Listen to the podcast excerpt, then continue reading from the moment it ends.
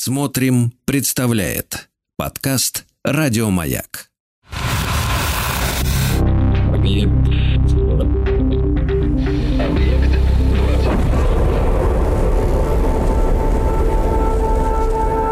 Объект 22. На маяке.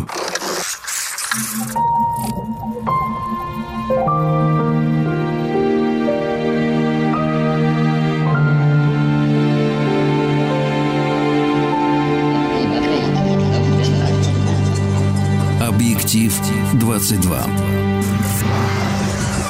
Объектив 22 – это исключительно субъективный взгляд на кинематограф с опорой на исторические события. Евгений Стаховский. Доброго вечера, если хотите. И очередной список фильмов вам сегодня притаранил. И на календаре у меня 18 июля, и вот э, о чем сегодня все это дело. Ушел я в глубокую древность, аж в 64 год, ну, правда, новой эры. 18 июля 1964 года в Риме вспыхнул пожар, уничтоживший практически весь город.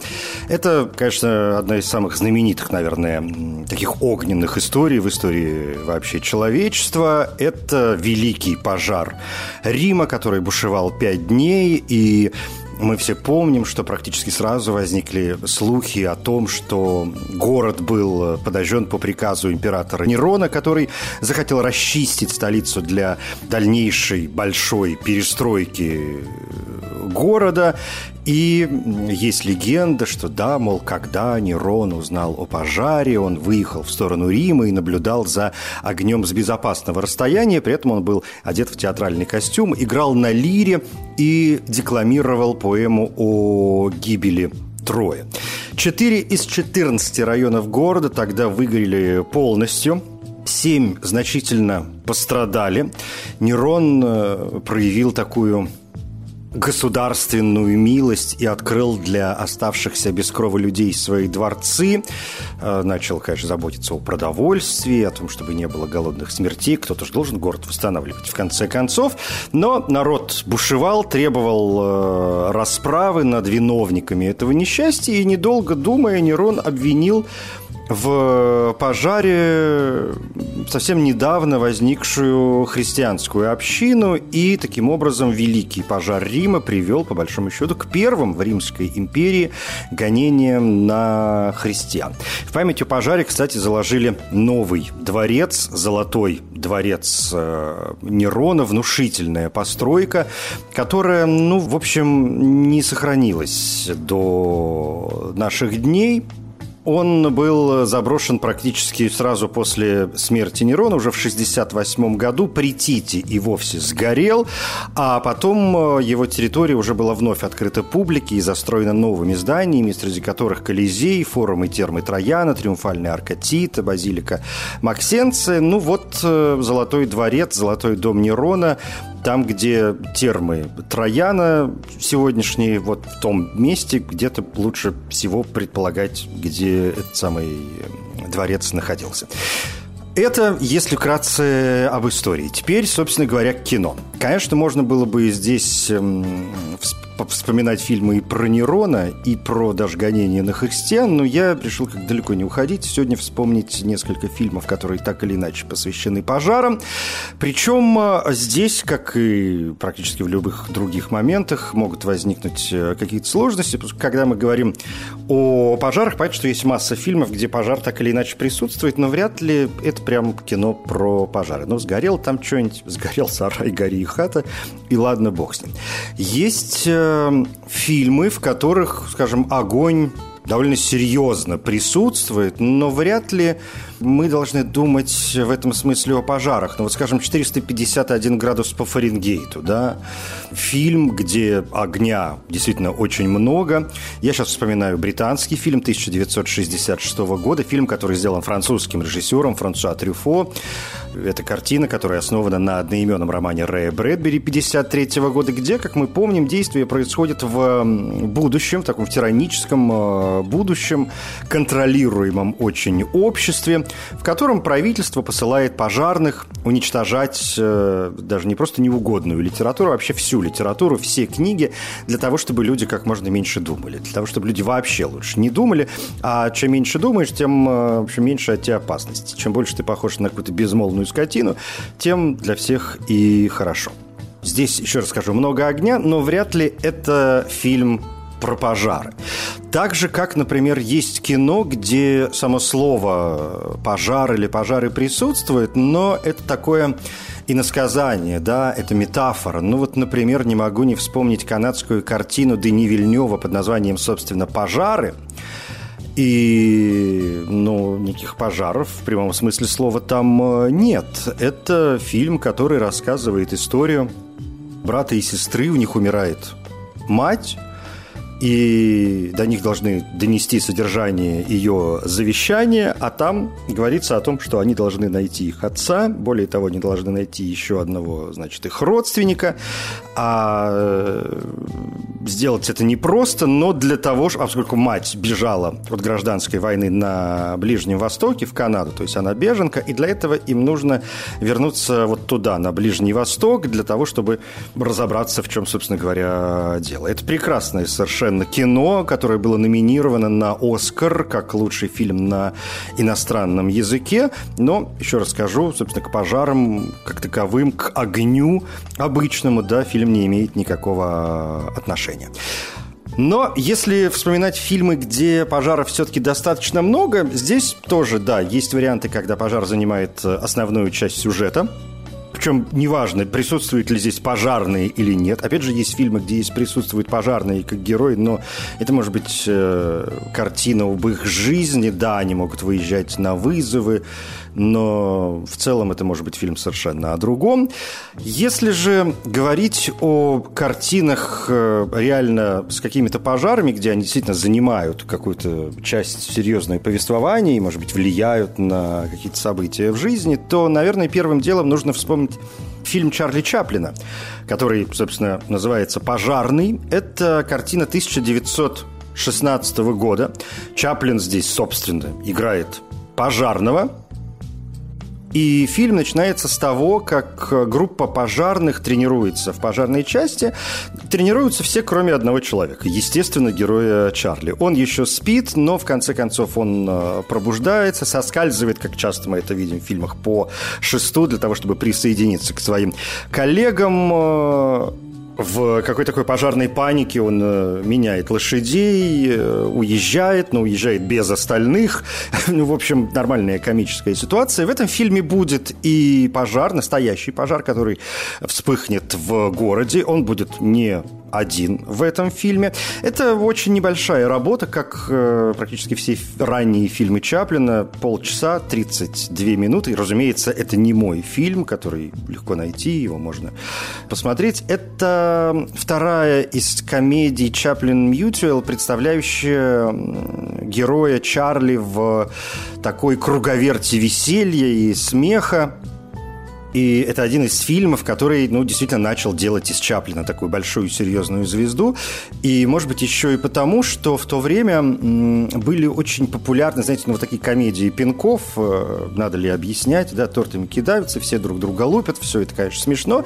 Чаплин э, не избегает, безусловно, этих ситуаций, но он, э, как и другие великие комики, да, его два основных, наверное, коллеги, которые прошли сквозь время, Гарольд Ллойд и Бастер Китон, начинают работать работать еще и с собственной формой, с собственным выражением, с собственной мимикой, то есть э, работать на, на своем актерском, да, выезжать на своем актерском мастерстве именно на актерской э, идее и рождать комический эффект из э, какого-то большого сюжета и собственной гениальности, а не из-за каких-то там примитивных приемов.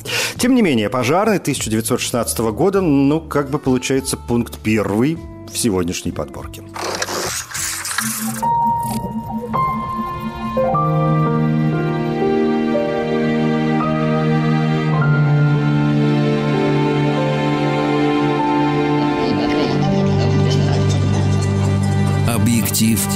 22. Один из самых знаменитых фильмов, касающихся темы пожаров, был сделан в 1974 году, и называется он «Ад в Поднебесье. Это знаменитейший фильм, фильм «Катастрофа», который э, был сделан Джоном Гиллермином.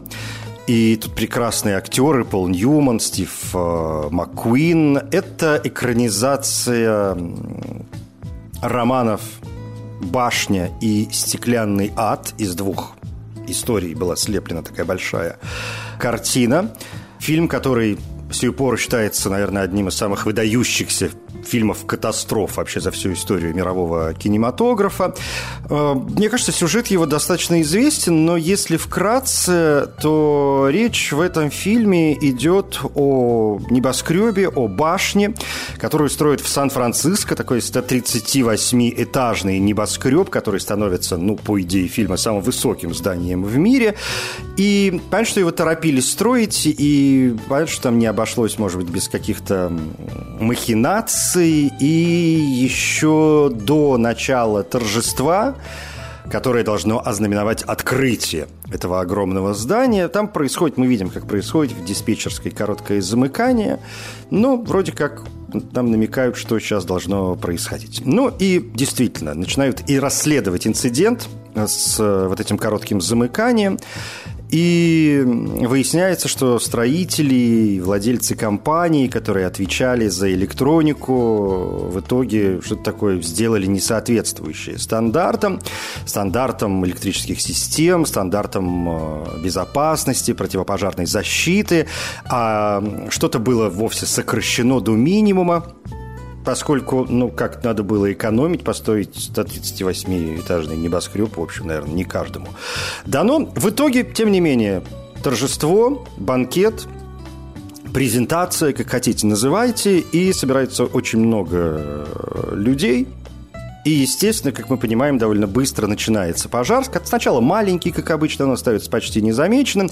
Потом его обнаруживают, уже начинают погибать люди. Огонь распространяется все быстрее и быстрее. И выясняется, что, в общем, довольно большое число людей оказываются изолированы на самой верхотуре, поскольку, естественно, в небоскребе глупо было бы праздновать, да, открытие такого здания в подвале или даже на первом или втором этаже. Естественно, надо забираться на самый верх.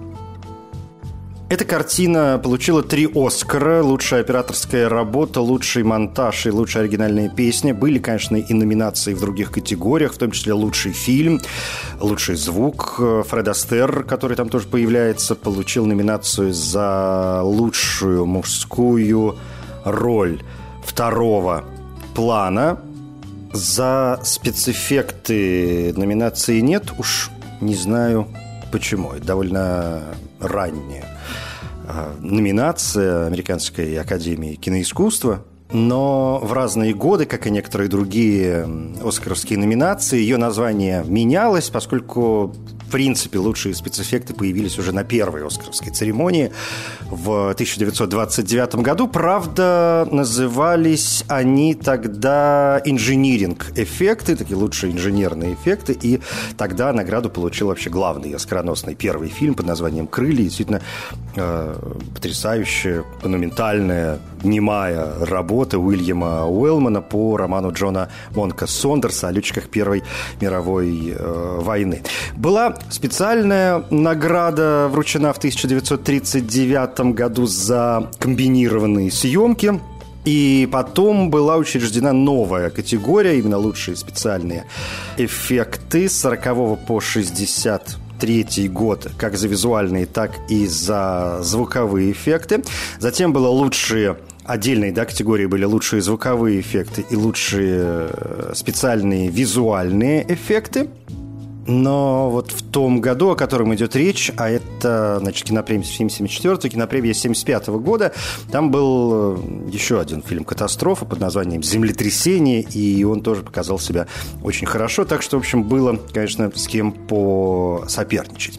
А что до фильмов, где в названии присутствует слово «ад», по крайней мере, на русском языке, то не могу не вспомнить еще и картину 1968 года, которая называется «Адские бойцы». Это приключенческая картина Эндрю Маклаглина о пожарных на нефтяных скважинах. Ну, то есть есть группа пожарных, такая большая команда, которые разъезжают с места на место для того, чтобы тушить пожары, так или иначе связанные с нефтью. Это какие-то скважины, промышленные аварии могут быть, взрывы, разумеется. Конечно, не обходится без террористических э, актов. И вот главный герой в какой-то момент чуть не погибает, э, но, слава богу, остается в живых, его отправляют в больницы, там его навещает э, его дочь, а у него вообще какие-то проблемы э, как раз в семейной жизни, потому что он разведенный человек, у него бывшая жена, по которой он как-то тоскует, хотя понятно, что его жизнь была вот в таком разрыве между нормальной семьей и вот этой приключенческой, опасной, э, с острыми ощущениями рабочей жизнью, которая ему тоже очень нравилась. Э, «Адские бойцы» фильм, э, может быть, неплохой, хотя критика его в свое время растерзала, именно поэтому, наверное, он не стал слишком популярным. Так вот, для того, чтобы вспомнить о том, что происходило в кино по этой части в конце 60-х годов, его, конечно, можно посмотреть. Интересно, что он снят Э, по историям жизни Реда Адера. Это американский пожарный, настоящий реальный человек на нефтяных скважинах, и он стал очень известен в своей области, и он реально боролся очень долгое время с э, пожарами, и он работал очень долго. Он вышел на пенсию только в 1900 1993 году. А родился он, я специально посмотрел, в 1915, то есть 93 минус 15. Это значит, что ему было 70 8 лет, правильно, да, в тот момент, когда он э, вышел на пенсию. Ну, в общем, довольно интересная, мне кажется, личность. Можно попробовать вот вспомнить о ней с помощью фильма «Адские бойцы». Но лучше отправиться, наверное, к более интересной работе. Фильму, который называется «Огнеупорный». Это фильм тоже о пожарном, но он отличается, может быть, от других работ, что это христианское кино. Это фильм 2008 года. Христианское кино, как вы знаете, это фильмы, которые так или иначе связаны с, в данном случае, христианской религией, которые в этом что-то как-то оправдывают, пропагандируют и все в таком духе, если говорить очень просто. А «Огнеупорный» рассказывает о пожарном, капитане пожарной охраны, у которого есть э, жена. Они, разумеется, испытывают семейные трудности. У главного героя такая вот знаете, нормальная, ну, обычная довольно позиция. Он говорит о том, что главное в жизни человека никогда, значит, не покидать своего партнера, всегда протягивать руку помощи, в общем, никого никого не предавать. При этом дома с женой у него отношения идут э, совершенно непонятным образом. Жена обвиняет его в том, что он... Э, больше хочет купить э, новую лодку дорогую, чем оплатить э, медицинские расходы и счета для больной матери жены. В общем, в итоге они, естественно, собираются развестись, кто-то там уговаривает их передумать, что вот жизнь, вы же все равно любите друг друга.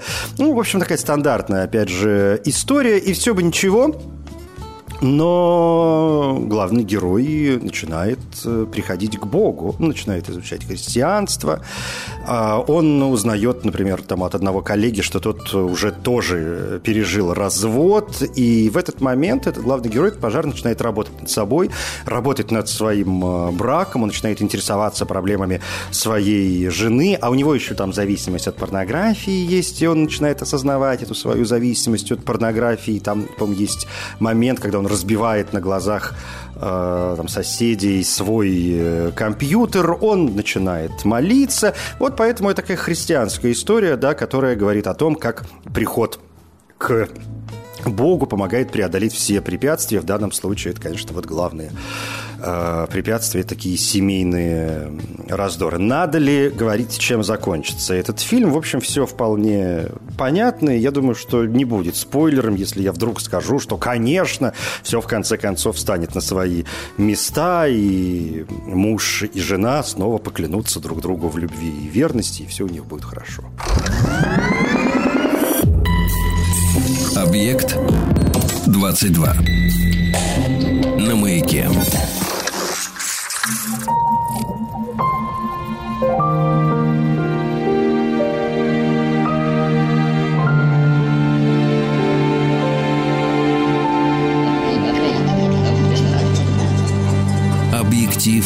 22. 18 июля на календаре в этот день в 1964 году в Риме вспыхнул пожар, уничтоживший практически весь город. По этому поводу сегодня в «Объективе» вспоминаем некоторые фильмы, так или иначе связанные с пожарами. Но давайте как-то потихоньку двигаться. Сегодня совершенно не в хронологическом порядке и не особо перемежая европейский кинематограф, отечественный кинематограф или там, американское кино, азиатское кино. Вот что мне вспомнилось, как обычно, так идем. Хотя, почему бы не обратиться, например, действительно к отечественному кинематографу. Правда, я внес э, вот в этот свой список только две картины, связанные с пожарами. Одна из них, может быть, сегодня более известная, потому что она относительно недавняя. Это картина 2020 года Алексея Нужного, фильм, который э, называется, собственно говоря, «Огонь». Фильм, в котором э, речь идет о пожарных, которые должны тушить пожары, э, лесные пожары в, Каре, в Карелии, а там люди, которых надо спасать, их надо как-то эвакуировать. И вот, значит, команда э, пожарных отправляется туда для того, чтобы выполнить эту довольно сложную задачу. Ну и так или иначе, в общем, с ней справляется. Это, правда, очень неплохое кино. Мне кажется, оно довольно зрелищное и, правда, очень неплохо сделанное. Это фильм, в котором есть несколько очень интересных актерских работ. Я не могу не отметить, например, Ивана Янковского. Он, кстати, получил премию «Золотой орел» в номинации «Лучшая мужская роль второго плана». А лучшую женскую роль второго плана получила Ирина Горбачева. И она, в общем, тоже какое-то одно из главных ее достижений. Она играет там беременную женщину, которую как надо спасать, и, в общем, округом пожары. В общем, да, довольно неплохая, неплохая история. Там еще Виктор Добронравов, Роман Курцин, Тихон Жизневский, Юрий Кузнецов там появляется, Виктор Сухоруков. А, так что спасибо, что называется, вам большое за два с лишним часа вот этих вот э, катастрофических э, историй. Второй фильм, мне кажется, он тоже очень известный, но прошло достаточно много времени, и, может быть, э, он как-то немножко затерялся в прошлом, хотя, мне кажется, напрасно. Если вдруг вы его не видели, найдите время посмотреть. Он не такой огромный, как огонь, всего-то полтора часа, даже, кажется, чуть меньше. Называется он «Тревожное воскресенье». Это картина 1983 года. Фильм, поставленный Рудольфом Фрунтовым, и в основе этой картины реальные события, которые происходили в Новороссийском порту, когда, э, когда был пожар на танкере «Волга-нефть», хотя есть и история про 60 четвертый год, когда, ну, они практически одинаковые истории, когда уже в Туапсе случился пожар на советском и финском э, танкерах. В общем, сюжет крутится вокруг вот этих историй, когда в данном случае возникает пожар, там еще разлив нефти, и, в общем, должен сгореть практически весь спорт, кошмар и ужас. И местным пожарным начинают помогать э, пожарные, которые приезжают из э, ближайших городов. Ну, естественно, им ехать не так просто, должны быть события, которые будут им мешать, все это в фильме, безусловно, присутствует. В общем, Клара Лучко, Эммануил Виторган, Александр Белявский, Татьяна Ташкова и многие другие актеры здесь появляются. Фильм снимает снимали в 1982 году в Новороссийске, а в съемках участвовали как и настоящие танкеры, то есть нормальные большие корабли и экипажи этих кораблей, так и реальные пожарные из реальных пожарных частей, в данном случае Краснодарского края, которых тоже, в общем, можно увидеть в этом фильме. «Тревожное воскресенье», 1983 год.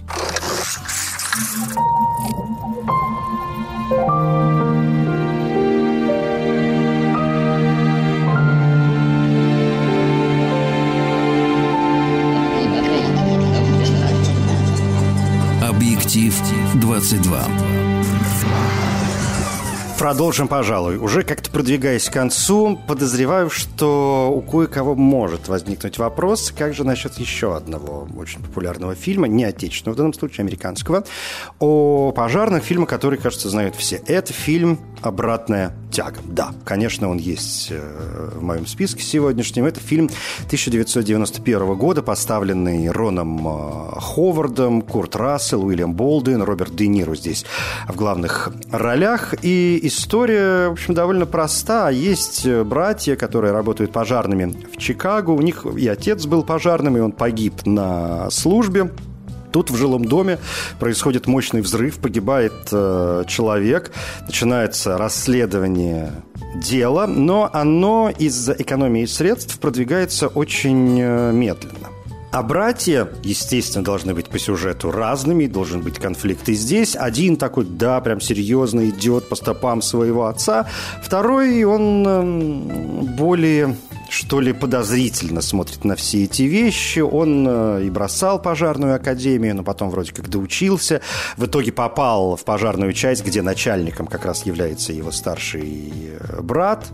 И тут начинается еще и линия странных поджогов, в результате которых погибли люди, и выясняется, что погибшие были связаны с мэром, который для сокращения бюджетных расходов закрыл несколько пожарных частей – в итоге закручивается довольно серьезная история, где и семейные взаимоотношения, и, конечно, пожары, которые нужно тушить, и какие-то политико-экономические, бандитские мотивы, связанные там то ли с коррупцией, то ли, в общем, с какими-то разными, скажем, аккуратно делишками, и один брат начинает подозревать другого, что вроде как может быть замешан во всех этих э, делах. Фильм «Обратная тяга» был ужасно популярен в свое время, но, по крайней мере, когда он вышел, это был прям хитяра, периодически, мне кажется, о нем вспоминают и сегодня. Но в первую очередь благодаря, наверное, исполнителям главных ролей, популярным актерам и действительно впечатляющей постановке э, вот этих пожарных э, сцен, которые все-таки, видимо, затмевают э, затмевают драму, которая могла бы разыграться в этом кино. Ну, да в фильмах-катастрофах не всегда получается э, показать все вместе уж. Чаще всего или одно, или другое. Этот фильм был номинирован на «Оскар» в нескольких категориях, в том числе за лучшие визуальные эффекты, лучший звук и лучший звуковой монтаж. Неплохо был принят и фильм под названием «Команда 49. Огненная лестница». Это тоже драма и тоже боевичок, такой экшен о пожарном, который попал в огненную ловушку и теперь вспоминает вроде как свою жизнь. Он вместе с командой прибывает на пожар в некоем здании, спасает нескольких человек, но происходит обрушение, он попадает в ловушку. Конечно, его там пытаются начинать спасать, а этот главный герой наш, он оказывается в полубессознательном состоянии, и вот он начинает вспоминать самые яркие моменты своей жизни, о том, как он начал свою работу, о том, как он познакомился э, со своей будущей женой, э, рождение детей и все такое прочее. Здесь Хуакин Феникс и Джон Траволта в главных ролях, что, в общем, тоже само, себе, само по себе привлекает. Или вот картина под названием «Дело храбрых». Это 2017 год, американская биографическая драма Джозефа Косински. Фильм основан на статье, вышедшей в журнале GQ, и Э, рассказывает историю элитной бригады пожарных из штата Аризона, которая потеряла 19 из 20 э, членов во время тушения пожара в июне 2013 года. То есть это реальная история, это фильм посвящен памяти этих людей. Здесь впечатляющее соединение вот реальных съемок и компьютерной графики, то есть серьезных таких уже сделанных на компьютере спецэффектов, что, по мнению некоторых критиков, позволяет нам, зрителям, понять и посмотреть э, со стороны на то, в каких реально условиях порой периодически вынуждены работать пожарные, какие подвиги они совершают, что даже в кино мы не можем, э, то есть мы вынуждены прибегать к компьютерной графике для того, чтобы показать то, что реально происходит в жизни.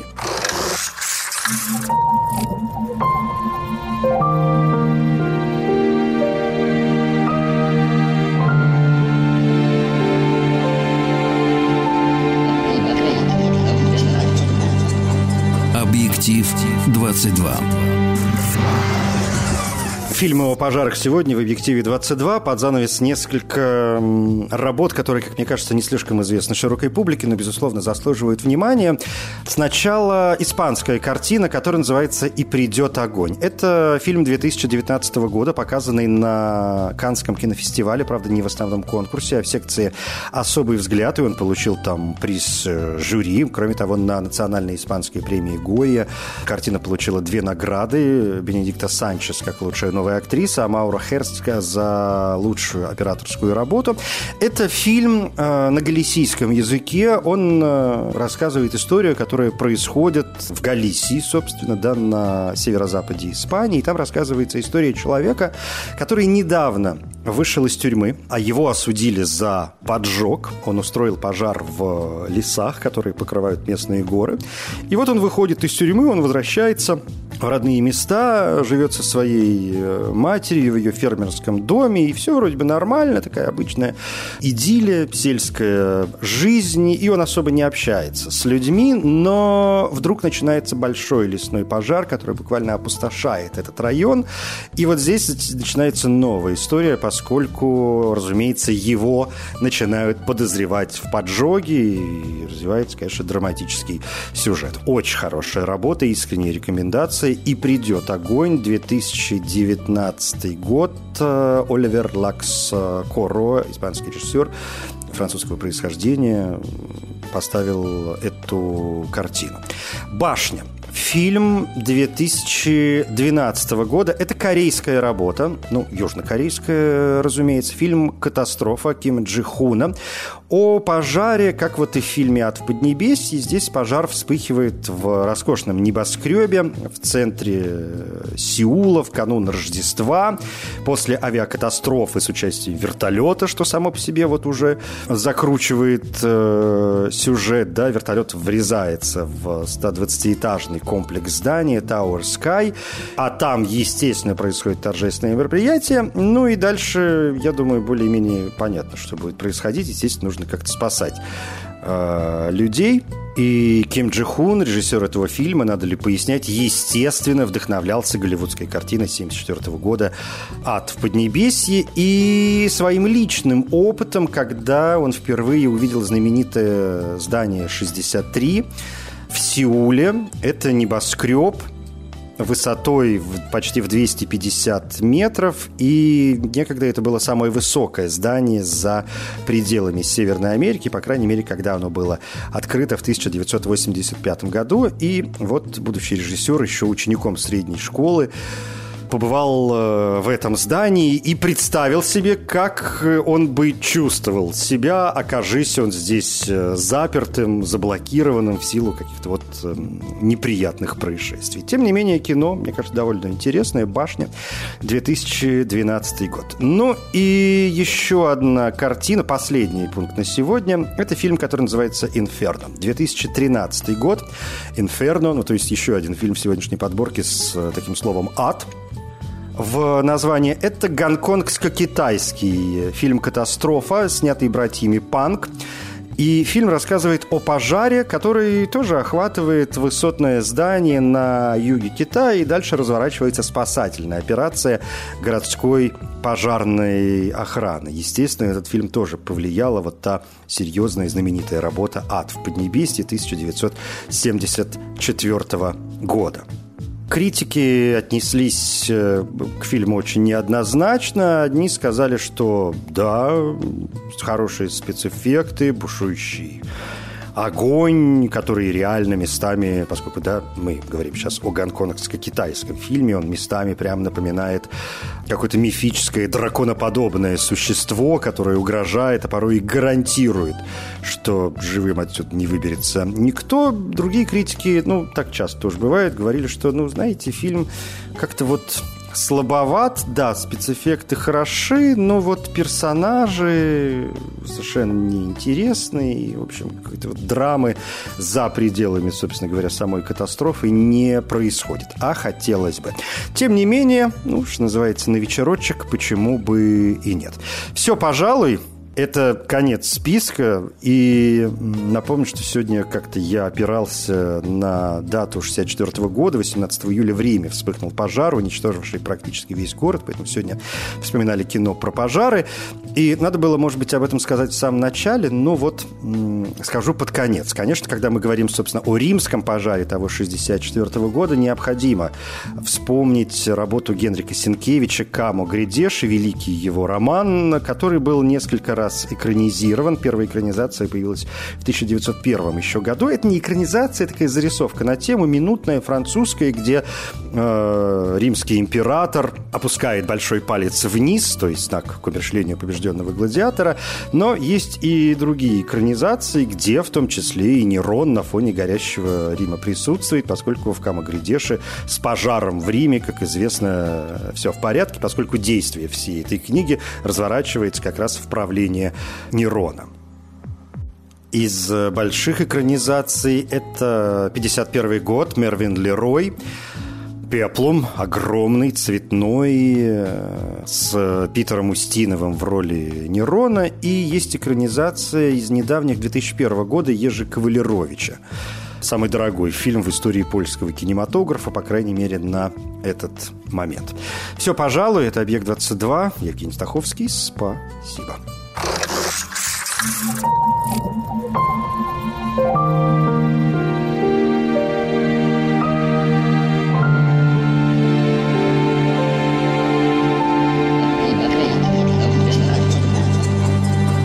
Объектив 22.